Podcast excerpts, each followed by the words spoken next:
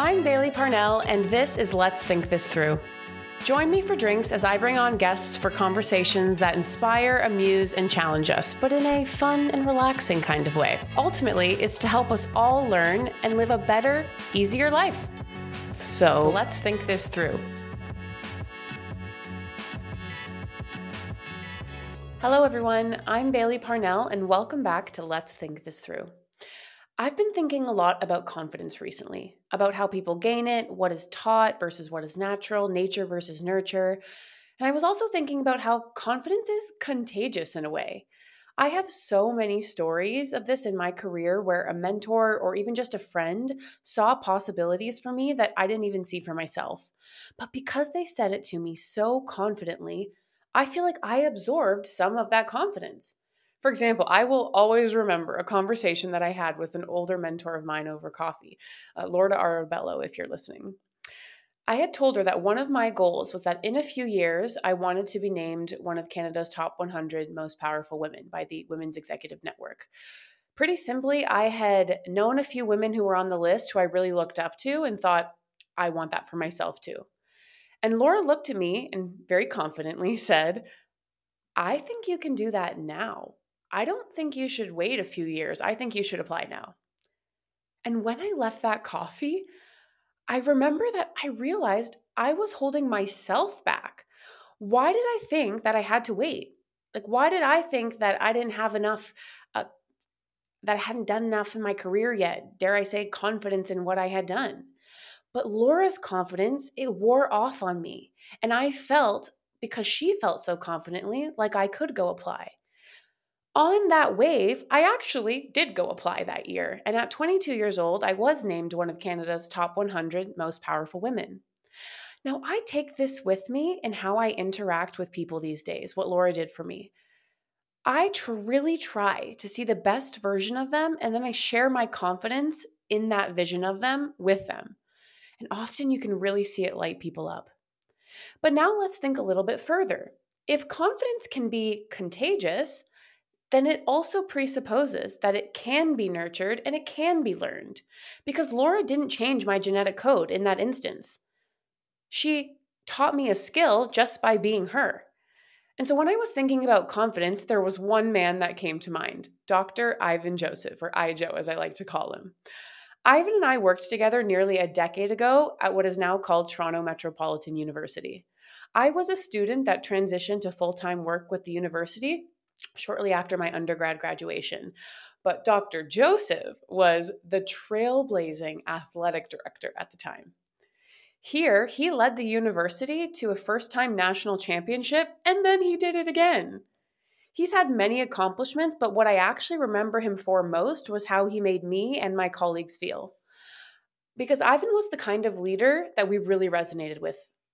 He inspired greatness by being great himself but also by wanting greatness for you. And you know what I mean because you've probably had that boss where they actually want the best for you, so much so that even if it means that you're so good, you leave them and you no longer work there. That's Ivan.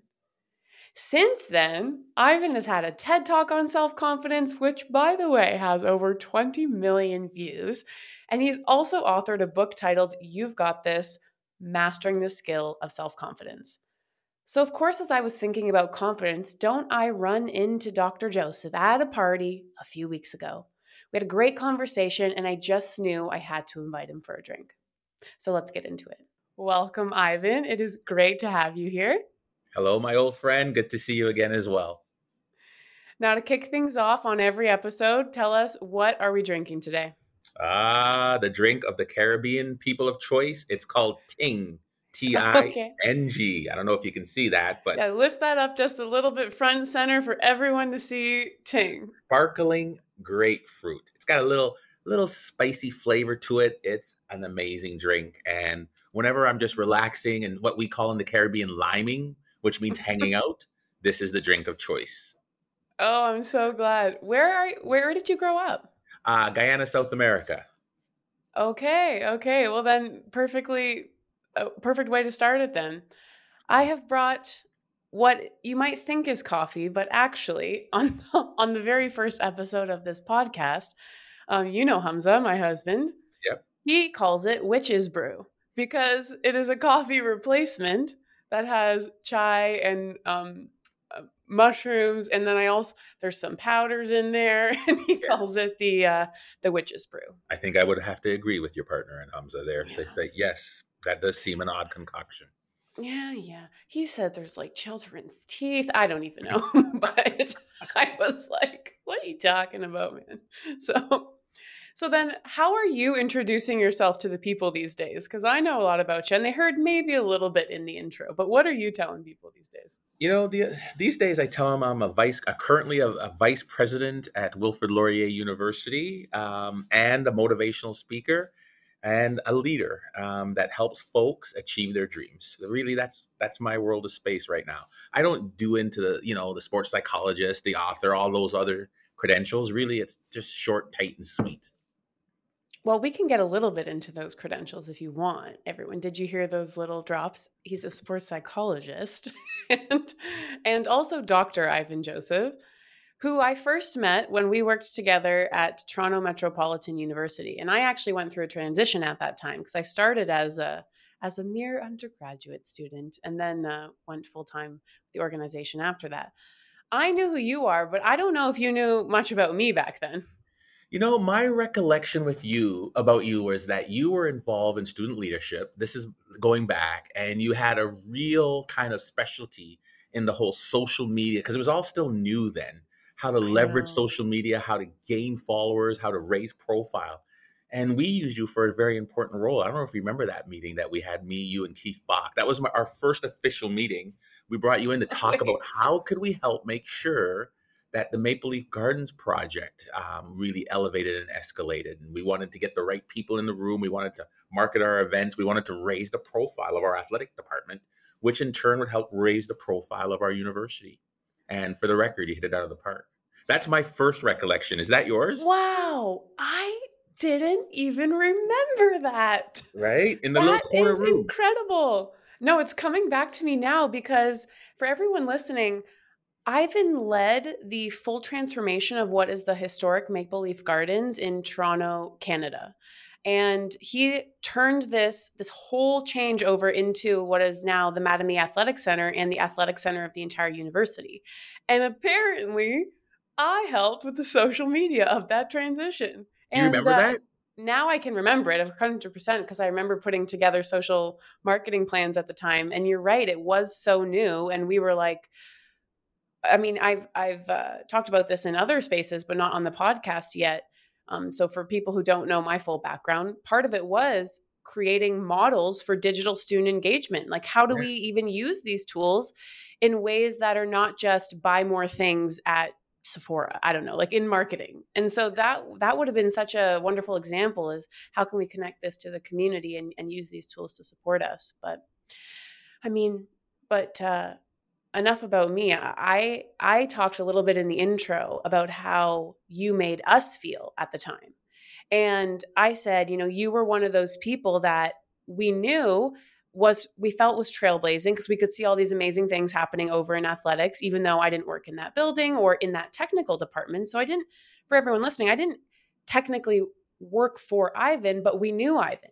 And we wanted to work on projects with Ivan and with athletics because the the leader that you were, I think it, it resonated. It made other people feel like they could be great.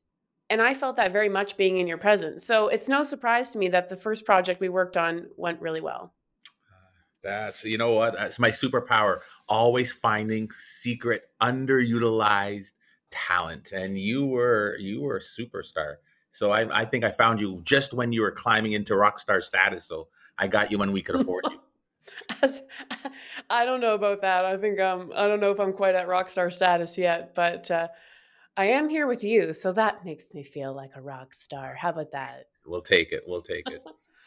Now, when I was, uh, of course, I know these versions of you, but when I was going to have you on the podcast, I was thinking, let me look up a little bit more. Let me see how other people are describing Ivan. And I saw that you've embraced titles like rebel and troublemaker.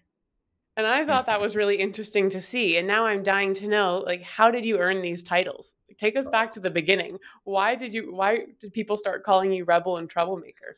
You know, that's from a famous, um, you know, uh, what's it, Apple ad, right? Here's to the crazy ones, the misfits, the rebels, the troublemakers. I'm one of those people that, you know, when you're young and even as a 53 year old, you don't have patience for the process, the bureaucracy. And so you do things just to get it done. And I'll give you an example. I remember one time that we couldn't get the water on our soccer field to the sprinkler to come on because you had to save it for the football program. You know, that was the marquee program. And I remember getting really frustrated about this and breaking into the sprinkling box system and turning on the water ourselves. So much so that we would just do it. And now, now our field looks green. But unbeknownst to me, I set it to come on one day in the middle of the actual football game. Oh my God, we got in trouble, me and the assistant coach.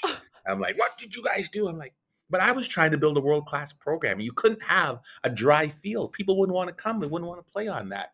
And so I would just do things to get it done. And that's carried forward to this day, right? There's, I, you know, I remember when I said no to the job at TMU right? People don't know this, right? Mm, okay. um, and they gave me more money, and I said, no, no. And Sheldon, the president, called me at home in Iowa, my little town of a thousand, and he mm-hmm. says, "Why won't you come?" And I said, Sheldon, your athletic department doesn't have a single team with a winning record. No, they haven't made the playoffs. This is a place that is content with mediocrity. I said, What you're asking me to mm-hmm. do can't be done unless you allow me to break a whole bunch of stupid rules.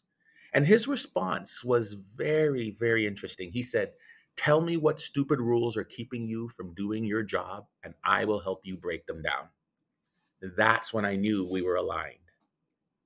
Wow. Okay. That is so interesting to hear that you mm-hmm. declined at first. And in a way, you probably had a bunch of experience and wisdom to know that there are not all leaders. Not all leaders are like Sheldon Levy, who are willing to say, Yeah, I also think some of this stuff should change. Absolutely. I'll give you another example of a rule that we had. You know, we weren't allowed to have basketball players in the gym by themselves, too much risk, right? Mm-hmm. The lawyer said we had to always have staff in there. And that just got so expensive. So a single player couldn't go at six in the morning and shoot hoops right? Right. And I'm like, come on, that like those kinds of rules, they're just there for processes. There's different ways to manage risk, right? Make sure they sign in, put a, a check in so you know who's in there, put a camera in there to watch them. So if any damage mm-hmm. happens, mm-hmm. they can be accountable for it. We just had to think about different ways of doing things. And if we have that, that's, you know, on the other side, people say innovation. Innovation isn't just about technology, innovation is about doing things better. And that allowed us to do things better. Yeah, that makes a lot of sense. I mean, there's so much on the inside that you see. On the outside, we just see the show that gets put on, but there's all these small little pieces of red tape that that people like you need to cut through or they're going to remain tape holding people down. I shared a very similar experience at the beginning of my career where I thought I had what was my perfect job at the time and it was social marketing for TV shows. So it was Bell Media, which in Canada has Much Music, MTV, E, and M3, and these kind of really big brands. And at one point, this was literally my dream job. It was how do I blend my previous world of TV with this new world of social media? And when I was there, it was uh, it was everything that didn't suit me and now was clear to me wouldn't suit you is there was a lot of red tape antiquated processes and no one had any autonomy and i remember at this point i was uh, very early 20s and i was like what are you talking about that i have to send these designs over to the american mtv and get them back days later for a social media post for a story for a story that was done yesterday I know Photoshop. I can edit these for you. I know branding. I will do it to guidelines. I can have it to you in 10 minutes. No. So that stuff didn't compute with my brain and I left clearly. Yeah. But um but you on the other hand, could you imagine if I had had a leader like you or like a Sheldon that said, "You know what? Tell me the rules that aren't letting us do this better, faster or cheaper." Yeah. Yes. And that's about alignment, right? And I'm so glad you like that's just a great example because what happens is we end up going there we become bitter and toxic or we stay because we're afraid there's no nothing else and then we don't achieve our potential. So kudos to you for having the courage to say, yeah, this is not for me. I can do better.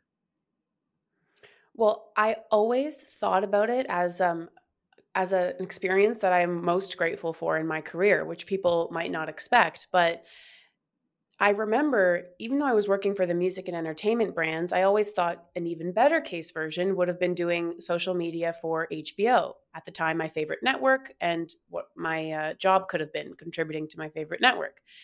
And it was kind of like a poetic thing of life where the day after I left that position, the job for social marketing at HBO goes up. And I had had an email notification sent to me you know, had it been a year prior, I would have applied to it thinking it would have been the perfect job. But because I had had that experience, um, which was a termed position, I knew I knew instinctively. I was like, oh no, thank goodness, thank goodness I had this experience, or I would be committing myself to my first career move post graduation. Yeah, well done. Yeah, but you know, for for you though, being called a troublemaker there's some things that I think, and I see this with Hamza and I see this with you. What are the things that you were called a troublemaker for or a rebel before, but now are completely normal? And do you ever think to yourself, do you like, do you wonder if those people think about that now?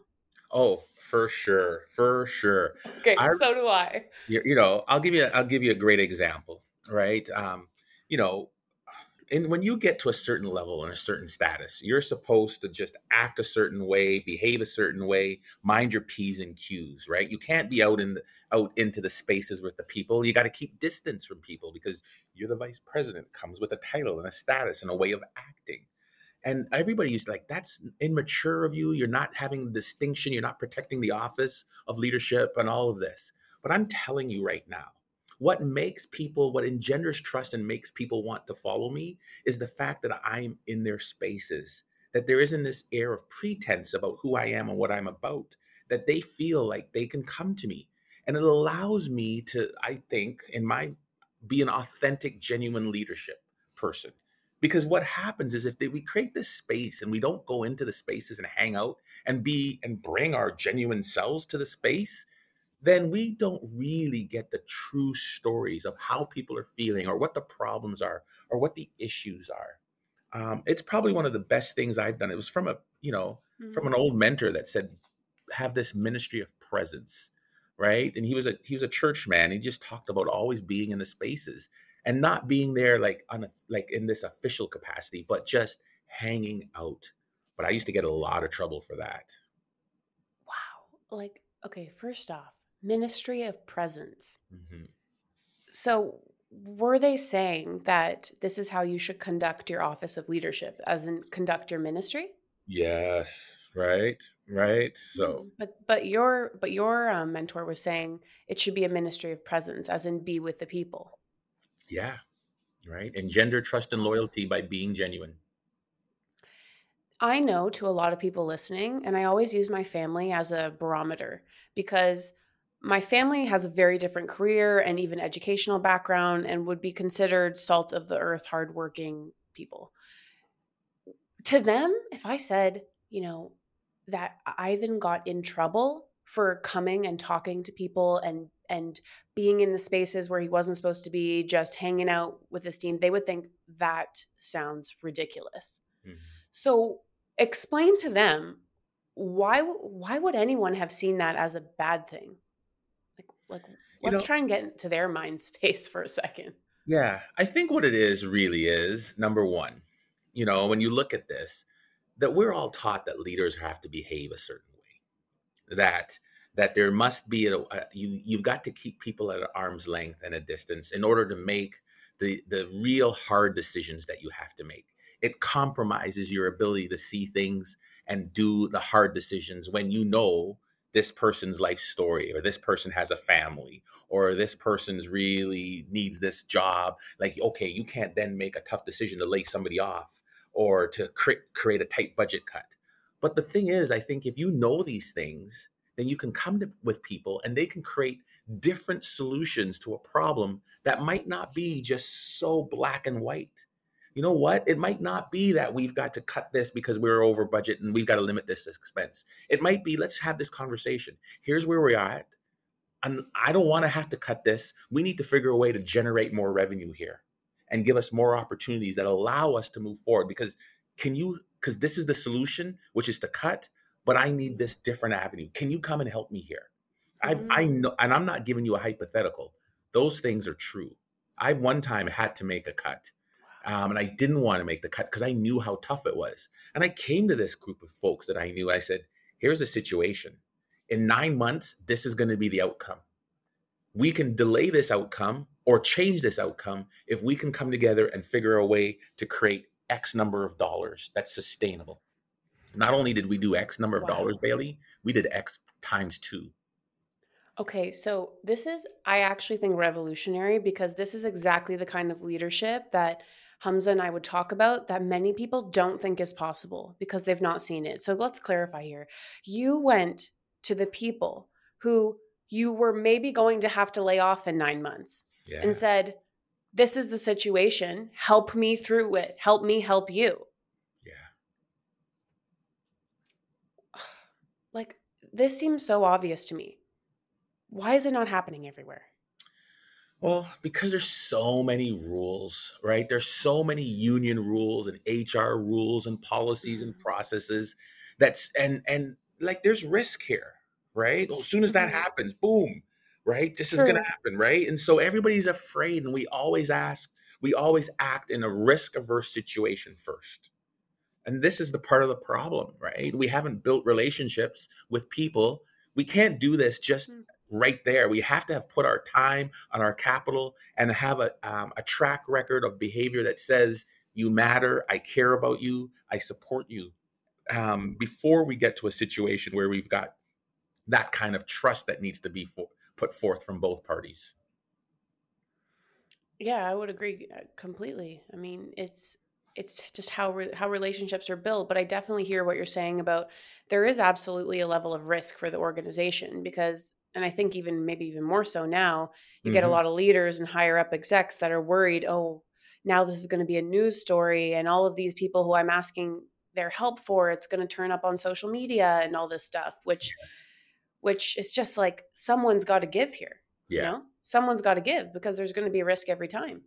Amen. But it sounds like though that you just have a very I mean, this might seem obvious given your title and, and all the things that you do, but the way that you go about interacting with others seems like you integrate coaching into your daily interactions. Like it's not just for the the very formal athletes that you've coached on say a field. Is that fair to say? Yeah. You know when you ask me like what is you know how everybody has this clear sense of purpose right? Like one of my guiding principles you'll hear me speak about if you've ever come to a talk is i am an educator first and foremost and that means for me like i'm trying to always teach um, and coach mm-hmm. and develop people and and instruct and inform.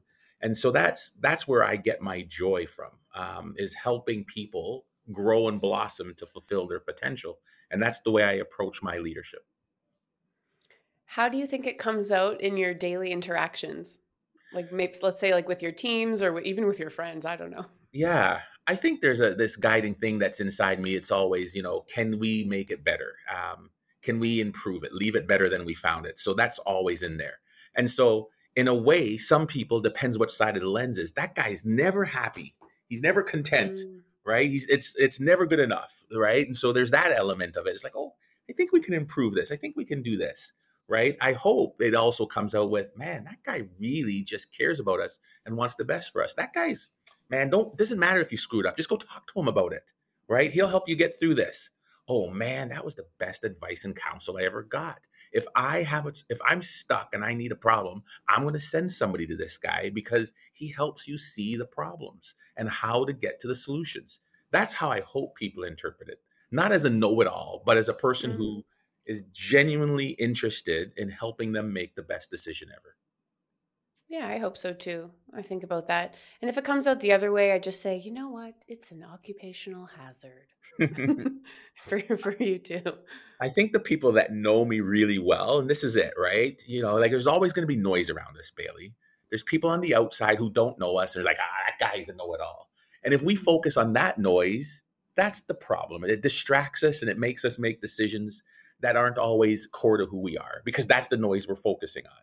But if we focus on the people who really know us and they know where our genuine heart is and our genuine intent is, then we continue to live in that best possible place and do the behaviors and work that is really aligned with who we are. Mm-hmm. When you talk about coaching your teams, um, I'm now here, we're talking, you know, kind of workplace settings. What is the biggest difference between coaching people like that who may not be expecting it and coaching an athlete on the field? Yeah.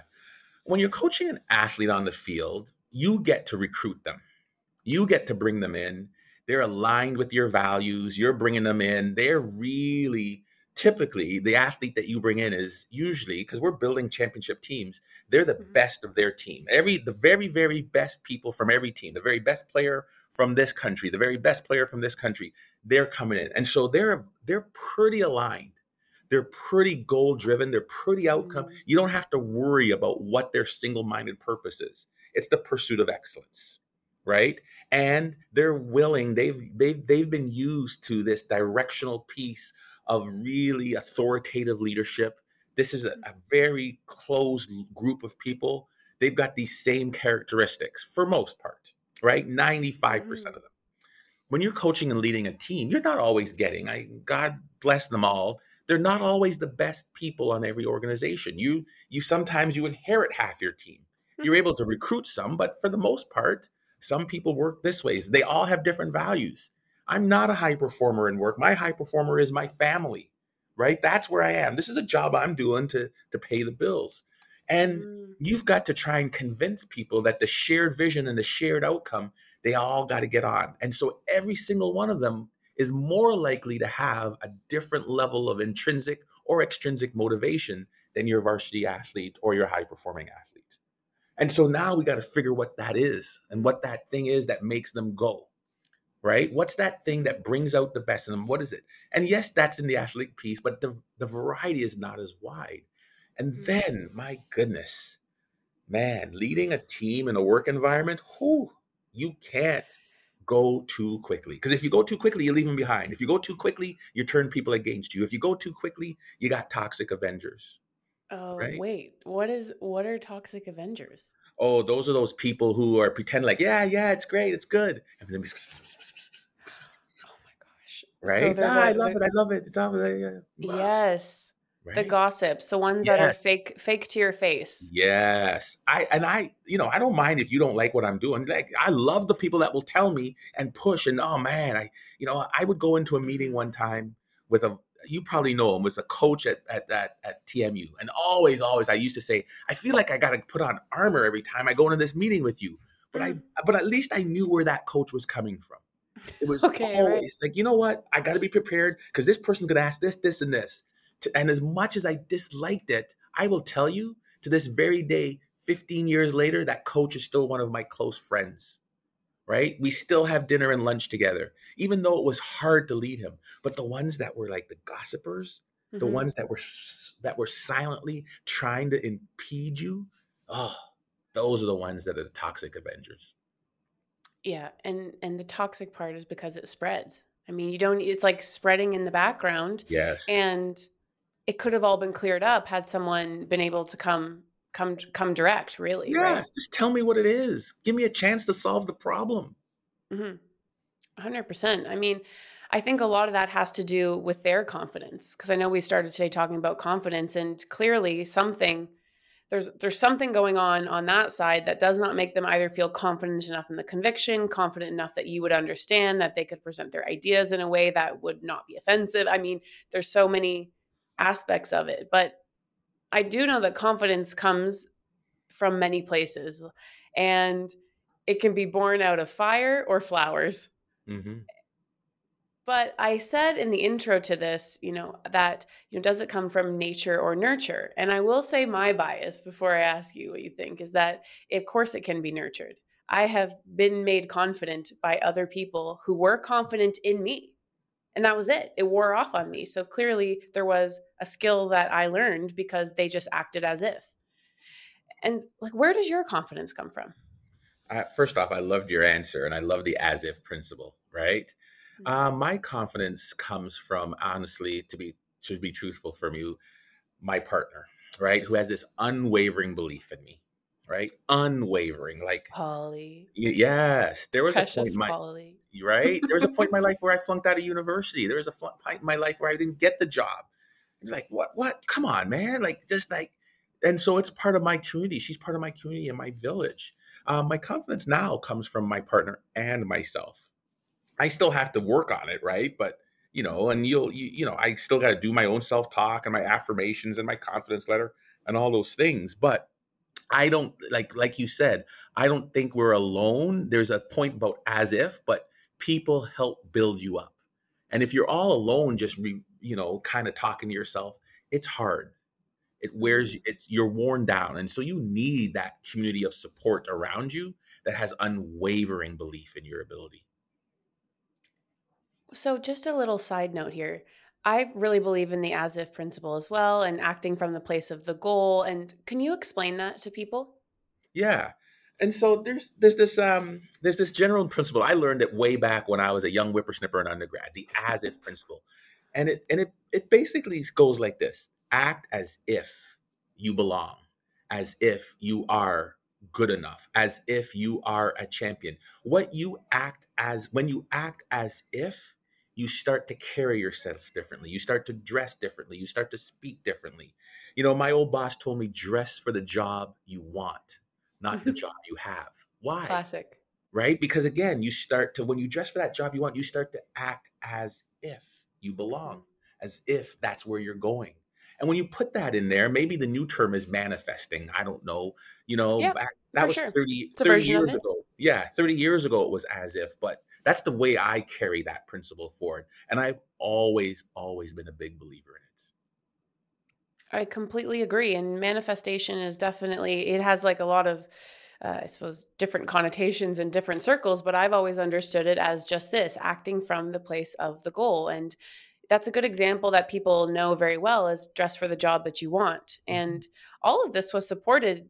Have you read or seen uh, Dr. Amy Cuddy's TED talk on power poses? Yes. Right. So it's a great, exactly right. so it's a great example, though, of supported by not just us, but uh, you know, lots of research out there that when people did power poses or things that made them feel confident, it elicited different reactions from others, and that started to make them see themselves that way. So it was not, you know, fake it till you fake it till you make it. It was actually you can fake it until you become it. Like yes. you can. How does a champion act? How does a leader act? If that's what you want, act as that person now, and that's how you're going to get the role. Yes. You know? But how much of so if if confidence can be nurtured and it can be a skill that can be gained, how much of it do you think is conditioned in childhood and how much of it can we get later? Yeah, and this is where um, I don't know if you've read Carol Dweck's growth mindset, right? I'm and, a fan you know, and this is where that kind of comes in. So the role of parents and teachers and educators and young coaches, the role that they play in amplifying and and um, the grit, the resilience, the confidence. You know, these words are very, these variables are very intertwined. They play a high high level of of I'll say support or detraction in these things. And so here's an example, right? You know, we can praise the heck out of our kids when they're young and that will make them feel good and it'll build their confidence. But it doesn't necessarily build their grit if they haven't done great work or good work, right? If we need to save that praise mm. for when people put in the work and the effort and they do their very best, then we're like, great job. And don't link that great job and praise to an outcome. Limp, link right. it to the behavior and the process. And I always talk about this, right? I'll give you two examples. If somebody does great work the night before and gets an A plus, and you praise them, great job, great job. We haven't praised the process. We've praised the A that came from the night before. Instead, if somebody did great job, hard work, hard work for two weeks and got a C, we probably wouldn't give them any praise. My mm-hmm. God, you got a C and we'd hold back our praise and like, well, there's no praise there because you got to see instead of saying, well, that's the best they did. They worked for two weeks. I love the effort you put in that. That was really good, hard work. Now we're growing somebody's confidence and grit and resilience because we're not tying it to the outcome.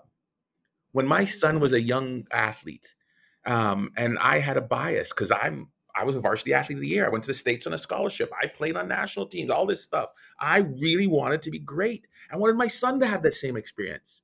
And he went from swimming lessons to football to judo to karate to tennis, like mm-hmm. trampoline. Mm-hmm. We kept trying to find him something that where he'd have immediate success in it because I wanted him to be confident. Mm-hmm. And I forgot about it. Confidence isn't about this immediate success. It's about knowing that when you put hard work in, success comes. Grit and resilience, praising the process, believing in your ability. We have to let our kids have some level of discomfort and trust their process to achieve their goals. And when that happens, that's really when we're helping them achieve their confidence, their grit, their resilience. Well, I think that a similar theory could be applied to working with adults. Yes. Do you think so? 100%. We're sometimes too quick to solve their problems, especially emerging leaders. Hmm. Ooh, good one. Yeah, very much so. Because it's like, hey, let me just show you the way that I did it versus letting them struggle for yeah. a little bit. Hmm. So I know that people won't be able to replicate our careers or all the things that got us to be the way that we are today.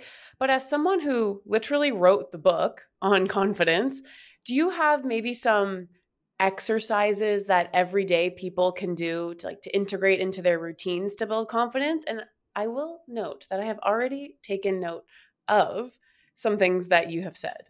So you have noted that you do affirmations mm-hmm. and you've also, I caught, do a confidence journal, yeah. as in like a confidence letter to yourself. And the reason why I'm pulling these out is so that we can get some we'll have like a nice list of like five five or so things at the end and you say yeah. you put a good community of people who believe in you around you yes yes those are great ones so thank you. You know oh that means thank yourself those are from you. Pair the confidence journal and the affirmation with like the thought stopping exercise something that you a trigger. You know there's we all have this negative tape that we play in ourselves, right? I don't know something that I don't like about myself, or my God, I'm never going to do this, or I oh, God, I'm so fat in these pants. Like we we have as as humans, we are hard on ourselves, and so I want you, your listeners, to develop something that becomes automatic, a thought stopping exercise, hmm. right? In sports psych, we call it centering, some physical cue to disrupt that pattern. Oh, so that you okay. know to, this is interesting yeah, so that you know to go to affirmation. You watch um, professional athletes, when they make a mistake, you'll see them point to the person that made the great pass because they're done. They're letting go of the mistake, right? Yeah, great pass. They're not like, oh my God, I should have got that. Oh, no, stop, right? Mm. I remember it's like, oh my God, you know, I remember when I was a kid and I looked different than everybody because I grew up in a white area. I used to want my lips to be smaller and my nose to be different and my hair to be different, mm-hmm. right? All of those things, right? They they are our looking glass self, right? How many times have we have we as especially if your your listeners are women, how many negative things do women mm-hmm. talk about in their body and their appearance, their hair, their look? Mm-hmm. Stop it. That is a key one right? So, is your thought stopper then the clap and the snap? Yes. Hmm. Yeah. You'll see me do this a lot. Okay. Right? Okay. And then and you, then, and you, you move right to the affirmation.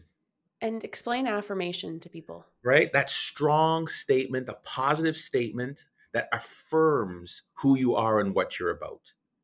Right? Usually for, you know, a strong affirmation should be some behaviors that you have control over right? Some people like have affirmations, they make them wishes. I am a millionaire, right? Mm-hmm. But I want affirmations to be behaviors and actions that you have control over. So you'll hear mine. Nobody outworks me. I can learn anything. And then this one, I am the captain of my ship and the master of my fate, borrowed from Nelson mm-hmm. Mandela in that famous South African poem, which I can never remember the author of. But when things come hard, come on, you got this, right? right. Like these statements, you know, you've heard Go ahead. Oh no, it just sounds like you're coaching yourself. Yes. Yeah. Um, another one I that I do sometimes is when I get in front of the mirror at home, I'm like, yes, like I say my affirmations to myself. Ivan, you got this. right? That's that's a big one. You know, a big one for confidence with people too is sometimes people forget, and they um, when they're trying something new, they try and take the whole animal, the whole animal at Mm. once. And I say, folks, hey, break up a complicated exercise into baby steps, into baby biteful morsels, right? What we call whole part whole. Here's the whole task. I'm going to break it down into small little parts, and I'm going to celebrate the heck out of these parts. Sometimes we're like, oh my God, I got to give this huge speech. I don't have confidence to do this speech. I don't have confidence. Break it down. It's not about giving the speech there. The first thing is you're going to write the first paragraph, right? That's it. And when you write the first paragraph, you practice that. Dang it, I killed it, Mhm. right? This was really good. Let me get some feedback. Yeah, okay, boom, right? You don't have to go zero to a 100. And we forget on that journey if we can set little dashboard uh, marks or little dashboard gauges that celebrate the process, it buoys us and it uh, gives us the energy and the fuel to continue on that journey. I was going to say that does sound a lot like your um, you know theory of building confidence through praising the process except you are coaching yourself now and Yes. taking joy in different parts of the process and yes. Hums and I really also believe in small celebrations like this and there's got to be some joy along the way or why would you want to keep going Yeah. It gets tired being beat up all the time. And and if it's too long in between, you need a little kind of little motivator to get you going, right? Ah, this will keep me going. This will keep me going. So I'm glad you guys do that as well. Well, it's really funny sometimes, and I wonder if you can relate to this or or not. I mean, when you're an act as if person and you're really living from the place of the goal, um, so much so that some might call you delusional sometimes. Like I see a version of myself that I could describe and have conversations with, and just like it doesn't it doesn't make any sense, right? Outside of my head. But then when you get to those goals and you reach them and you are now the person that was in your head five years ago, sometimes it can feel like, oh, like this doesn't really feel as big as I thought it would. And it's not the arrival fallacy I'm talking about. I think it's more just that I have already been living as this person so that when I experience it, it is not this new fantastical experience. I was already living that way the benefit of that is goal setting and achieving but sometimes the downside is um, that you forget hey you know what this is actually a really cool thing that we've just done making this sale or um, uh, going speaking at this conference that you've always wanted to speak at or traveling somewhere you wanted to go like take a moment and have that small celebration for it has always been helpful for me to see how far we've come Yeah. You know, it's a great. And you, you know, you brought me up to a point where I remember when I won that first national championship. And I remember just getting there, I was like, is this it? And there was almost like a bit of a letdown, eh? I was like, wow. And then it's like, is this what mean people mean it's never about the destination? It's always about the journey?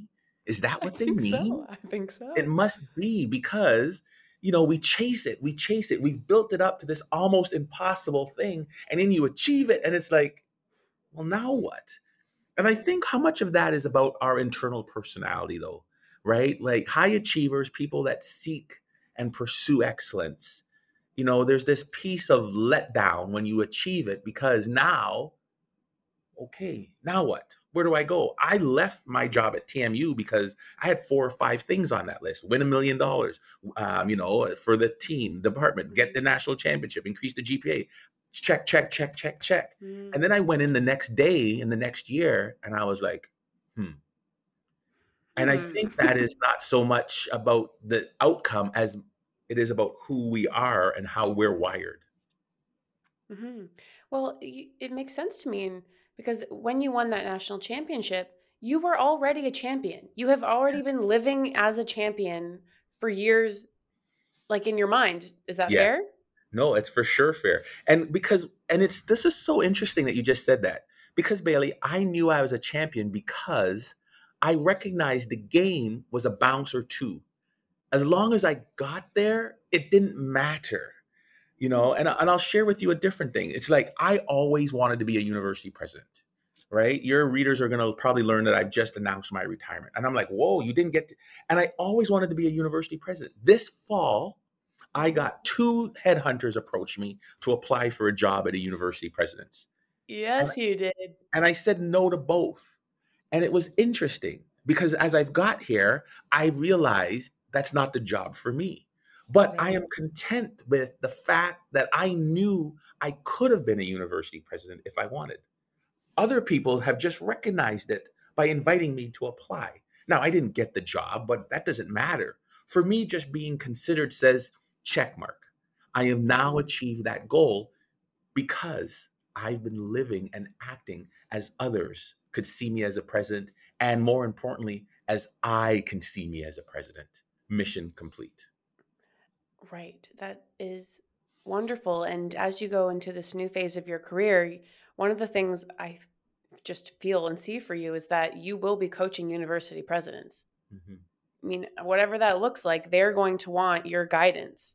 And you don't need to do the job to ensure that eh, to the best of your ability that that job is done well. You just need to give them your ideas and that's what you're going to do in the next phase of your career. Right? I'm, I, you know, I don't know where the next phase, but if that takes it there, you know what? I will, I'll be happy to engage it. For me, the next phase is really about creating teachable moments for people who really want to learn. Mm-hmm. Okay, so you're gonna have to explain that more because so this next phase, like that you're embarking on, um, first off, you know, at this at this point, many would consider retirement Yes. And they would consider outright retirement, as in like, I don't even know what that is, but I mean anymore. But let's just say you don't you don't do any sort of work at all. But um, but what motivated this decision to change into a new kind of career in a way? Yeah. And also tell tell us all what it is. Like by the time this airs, you will be in full swing. You know, I've been kind of for the last three years doing two jobs. I didn't realize I was doing two jobs, but as my speaking and workshop career and mentorship career has kind of elevated, I've been gone more and more for the office and a little bit of guilt, to be honest with you, Sp- spreading my mm-hmm. message of confidence, grit, resilience, hope, optimism, right? Building high performing teams across the globe. And I've loved it. And it doesn't feel like work for me. And it, can't, it got to a point where I had to choose. And to be honest with you, while as I've ascended here in the vice president role, the closer I got to president, as I previously mentioned, the less I liked the role, mm. right? The more bureaucracy and unions and policies and processes. I'm not that guy. I am an educator first and foremost. And so my next career isn't about laying on the beach and doing nothing. It's about how do I write a new book to spread that message? How do I target my messages to people who really want to learn? And what I mean by that is not somebody who wants me there because, oh, we need a racialized black advisor on our panel. Mm-hmm. It will look good for everybody. But somebody who's like, I'm really interested in what you have to say. Can you come and help us? And really wants my feedback, not for the thing because they can say we've checked the box and stamped the paper, because no, we genuinely believe that you can make us better. And so I'm going to spend my time delivering and developing new materials partnering with people who want to share and develop workshops and and messages of hope and hopefully hopefully really make a difference in the lives of new and, and emerging leaders out there that's really where i want to spend my time mm-hmm. well i think that you will i mean speaking teaching writing um, mm-hmm. consulting it really sounds like it actually sounds like the extension of coaching but only only in a way that thought leaders can do it because you also have this other skill beyond coaching which is communication like straight up communication skills ability to connect with people in that way and not every sports coach has that and you've been able it seems to transition the skills that got you here to another realm. Yeah. Well thank you for that kind compliment. I think you know i was lucky enough to grow up not just in sport but really in student life, you know. And I think mm-hmm. student life, and you, this is your world as well. Like the things that they teach you when you're a young student about how to deal with students, about thinking about the holistic development of people and the, and the student theory that comes there. Those life skills are transferable beyond the residence halls. They made me a better soccer coach. They made me a better director of athletics. They've made me a better C suite executive. And, you know, for me, that was the formidable years of my development. And I'll take those skills to my grave because um, they they've been invaluable in my ascension in the roles of leadership. I have gotten goosebumps when you said that. So it's clearly resonating in some way. And that's because I could not agree more about when we're just going to the undergrad years, how much of a role that my involvement in the university and being a student leader and volunteering and doing all these things, um, working as a student staff because you have to be on OSAP or um, for my non-Ontarian friends here, you have to be on student aid in order to be a student staff. And so, but all of that involvement was absolutely instrumental in in who I am, how I think, my approach to things that would seem unrelated to student development, and um, and so that is also a thing that I think a lot of people don't realize is one of the benefits of going to university. You would think it's like because of all the things outside of the classroom and sometimes they say would you pay for that? And i say i did three times. Mm. and yeah i would pay for it because everything you see today is as a combination of what was in the classroom but also what was outside of the classroom and we share that perspective wholeheartedly bailey. If i had to do it again i wouldn't change a thing. Even failing out of university right? All of like that oh, drove me to that. study this. Oh well you know there's this thing called the padilla expertise model right? Where people who come from underrepresented areas or who are not part of the social majority are not as connected to a university. I flunked out of university laurentian university mm-hmm. right? My alma mater i don't know if i can call it my alma mater if i only went there for a year and it was a time of shame and embarrassment and just so much so that i didn't tell my parents my immigrant parents who sacrificed everything to bring us to canada they didn't know I flunked out of university till they read it in the Toronto Star when I was 38 years old. Because how do you tell them, thank you really? for the sacrifice, mom and dad? I have flitted it away. No, I was too embarrassed. How'd you get back? Well, I worked at, I went to school. I would come home at breaks. I pretended I went to university working at McDonald's. Wow. I hid it from them. Yeah, I was too embarrassed. But how did you then eventually actually get back into the university space? So then I did all the appeals and I just said, you know what, I'm gonna transfer. I need I knew there I was too much of a party animal, like just just too I lacked okay. maturity. Yeah. I would go to school one day a semester. Too much liming? oh, too much. Oh, you paid attention. And so I just talked to an old coach of mine and said, Hey, I remember that scholarship you gave me a couple years ago. I'd like to come now. And so I was like, I think a 21 year old freshman when I started all over and I literally started all over again from scratch. Wow. Well, it was obviously the right decision. But I guess uh, everything is in retrospect, you know? Right. I was student body president. I was hall director. I met married my wife there. I became like, yeah, best experience of my life. A little town in Lamoni, Iowa, a university called Graceland University. Its claim to fame, wow. Bruce Jenner, now known as Caitlyn Jenner, went there. So it was a big oh, time neat. school. Yeah. And then you met your wife there, Polly, who you are now in this next phase going to be working with. Is that true? Yes. So she's retired from her job as a social worker, and we're now going to pursue Ivan Joseph leadership to the full extent um, that we can. Mm-hmm. What motivated the decision for y'all to work together? Because everyone listening met Hamza in episode one. They know that we met working together um, and still do on occasion. You know, right from day one, it's not, you know, this is now just the official capacity of us working together. But if yeah, you look right from day one, I remember being in physics class or biology class and chemistry class, and Polly would be like, let's go. I can't see the colors of the titration. Can you come? I'm colorblind. Tell me when it turns. when I was stuck with my master, she's like, what's keeping you? I was like, I can't do the bio because I'm ADHD on all those dots and commas and brackets. I just mm-hmm. couldn't get over the finish line. She's like, come on, I'll help you out. So she's always been my partner in crime, right? When we didn't, when our budget got cut and I was a soccer coach, we couldn't do preseason. Hey, me and my sisters will cook the meals for your team. And so I remember being oh, young, Bailey, and thinking, I remember like, how does that wife get half of that husband who's been the CEO of the company get half his money? He's the CEO. That doesn't that's not fair. And then you get married and you have a partner and you recognize, my God, she probably earned three quarters of it. That's a that's yeah. So yeah, no. As as a wife, I can concur. Yeah. but I can also right. say that Hamza with me and I'm and I'm sure you with Polly as well, it was also it's also in reverse. Like I know what I do for him, but I also know what he does for me too. Yeah. A good relationship should always be complementary. Right. Mm-hmm. And there's series and times in the season where it's not always balanced but over the course of your life, there's a mutual understanding that it always balances it out. Mm-hmm. Yeah, I love, I like that principle of how, uh, you know, a relationship like that is not always 50 50. Sometimes it's 60 40, sometimes it's 70 30, but then over the course of time, it'll, it'll balance out. So Yeah. that's, I think, really good advice. Okay. Okay. Ivan or I Joe, which I like to say, it just flows, right? Dr. I Joe. So in this uh, podcast, I'd like to do a few thought experiments, a few different Yeah. segments in each episode. And the thought experiment I have for us today is where we get to think big and perfect for someone like you. We get to break through all red tape of this thing called reality and just kind of go blue sky and think free.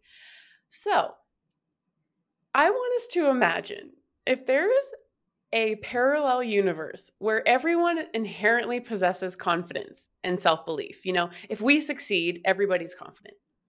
How do you think this world would change? Like how how would what would society look like? What do personal relationships look like in a world where everyone is confident? Oh, that's a good one. And I don't even know where you start, but that's a thought experiment for you. Yeah. I think there would be a lot more generosity in this world. oh, Right? really? When and what I mean by that is when you are confident, you're more willing to share and engage and think about how do you make others better. Right? Because you're not worried about what's in it for you. You're not worried about hoarding something. You're willing to you know that you can get whatever you need.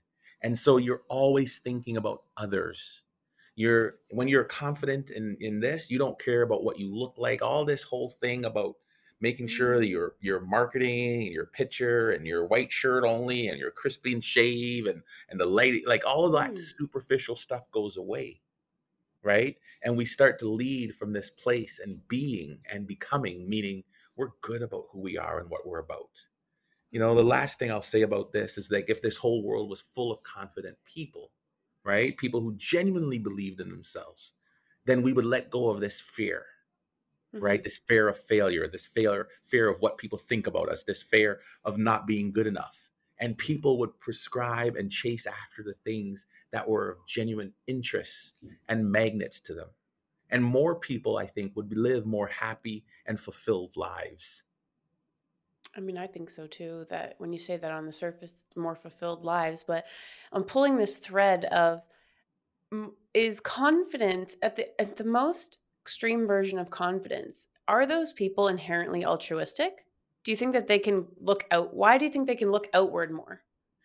so and this is this thing about confidence and ego and arrogance right we kind of mistake this right Mhm. arrogance is when you're telling others look how great i am look how good i am look at Mm. look at me yes yes right that's the arrogance and the ego people dress like he's got the swagger no when you're confident it's all internally driven it's like i really genuinely believe right that i and you're Mhm. telling yourself you're not needing to share that with others right and so when you Mhm. genuinely believe and have this sense of security about who you are and what you're about then you don't need praise from other people you don't need recognition from other people or people knowing that you're the smartest person in the room or the best looking dresser or the best thinker. Then you can truly be altruistic. This is really good because this is like, I think I wouldn't have connected this dot before, but confidence seems like one of the tools to follow me here, actually break down social hierarchies. Mm. And I- I think this is coming to mind because on the last episode, I was talking with Andrea Henry, and we were talking about how my parents started in grocery stores, and um, and she and how we don't like this phrase that like when people say all the way from the top of the CEO all the way down to the janitorial staff, and how that doesn't resonate with us, and it doesn't resonate because inherently you're putting the janitorial staff below the CEO as as a Mhm. as like in value. Now, the train of thought is going in the direction with with confidence of if everyone is feeling their most confident self, then that CEO is inherently in a place of they don't feel that they need to be better than anyone else, right? And they and that janitorial staff should be feeling ideally like this is the best thing that they are the best at this and that they have done such a good job keeping everybody healthy and safe. And I think inherently there's like this leveling there. And again, Yeah. I'm not fully thought this through because this is the first time we're talking about this, but this is a thought experiment, right? Yeah, Bailey, this is you know what you just made me think of, right? Is Hmm. this whole thought experiment that I've been going through because now I've announced my retirement. And it's in the middle of February. I'm like, oh my God, you just quit just the first of February. Why? If you don't go to the end of the year, people are gonna think that you got fired or you left for some reason. I'm like. I, I don't care, right? Yeah, But Yeah. now you're gonna go back and coach. It's gonna look like you couldn't be a VP or that you couldn't handle it. I was like, no, I loved coaching. It gave me the Mm. greatest joy. I'm gonna coach for free. Why? Because I knew that I could have been a president. I could have done this, but I'm choosing this. But the only reason I got to be able to do that, because five or 10 years ago, I wouldn't have been able to do it. I would have felt like a failure. I didn't make it. I couldn't do it. But now, because I don't know if because I got those interviews or I got that request, I'm so content with who I am and what I'm about. I don't need the external validation of somebody to say, my God, you're amazing. Or I don't care if somebody's saying, ha ha, ha he couldn't make it, he went back. People are going to say that no matter what, Mhm. right? And I'm going to choose to ignore it Mhm. because it doesn't impact me. So I like what you're saying about this. It's true. And I never thought about it the way you just wove it through there. Well, me neither until just now.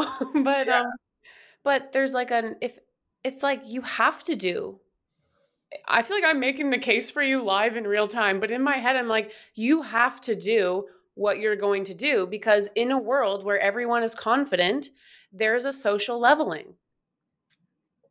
If I can be just as confident and secure in who I am as a woman as you can be as a black man, we show up in the room differently Yes. There's actually a different play to this. I mean, the thought experiment I really think you could go on forever. Like, oh, if if if, if I was listening and I'd want to ask questions like, you know, oh, what if someone is confident in their ability to be a jerk? Mhm. Okay, well, okay, we could go down every pathway like that. But if it's built over time, I I tend to think that the optimistic side would win out. Yeah. And now, I think it's also important that confidence here, confidence in my ability, doesn't necessarily mean for you too that you're that you're kind of blindly ignoring the things that could go wrong. Yeah. I don't think so. No. And confidence in your ability doesn't mean that you're going to have immediate success or long term success, Mhm. right? A genuine belief in your ability does not mean you're going to be successful, right? I'm a confidence, I was a confident varsity athlete. You don't see me being a professional, right? I had to decide how to change that goal and that outcome to still be in the same space, which made me shift to coaching, right? Mhm. Sometimes people elate and, and connect confidence with unwavering ability to achieve the goal. And With it's never, I'm not going to fail. Mhm. No, it's you, you know, there's a level of interpretation and realistic um, perspectives that come in there as well. Mhm. Wow. I mean, in in a in a more confident world, what what would be true? But now, on it actually really sounds like you're still on your personal confidence journey because all the time. kn- of course it makes sense but i don't think know if people think that when they look at someone who wrote the book and gave the ted talk on this but those emails that you got to be offered um, presidency of university were pretty recently and it Oh, sounds yeah. like you're still on this journey like we're always go- going to be on it Yes, for sure. And let's just be like, I just had criticism. You know, you saw my LinkedIn post. I I wrote about that criticism that happened last fall, um, just about a month ago, and it causes you to have self doubt and waver. You know, this is the nature of it. We get wait into what was the criticism Oh my! God. I didn't see it the criticism was I um well I I had to take down some um some signs that were um about the war um in the Middle East and some students said okay I've targeted them I'm Islamophobic I was in another meeting and I made fun of a guy. I said oh here comes a guy and his hairline was matching mine. And somebody called into the president's office and said that- was bullying and toxic right? I'm like oh my Mm. gosh right? Like like this these Mhm. things come. I'm like oh i wrote about it. It was my no good horrible rotten day. I don't i'm not islamophobic and i'm definitely not bullying and toxic yeah. but i can't control how people see me right? Mhm. those things Mhm. Mhm. happen and you're like oh gosh you think you know better ivan than to make those kind of jokes and the reality of it is is like you know and this is me i i can't be in control of your perception of my actions I know genuinely where my heart and my intent was. And if I Mhm. try and convince you others to the point where it makes me sick and toxic, then that's not good for me either. I remember because going up to that to that faculty member and saying, "Hey, I'll call him Bob. Hey, Bob, I'm sorry about that. That Mhm. wasn't my intent. I didn't mean that." And he's looking at me. He's like, "What are you talking about?"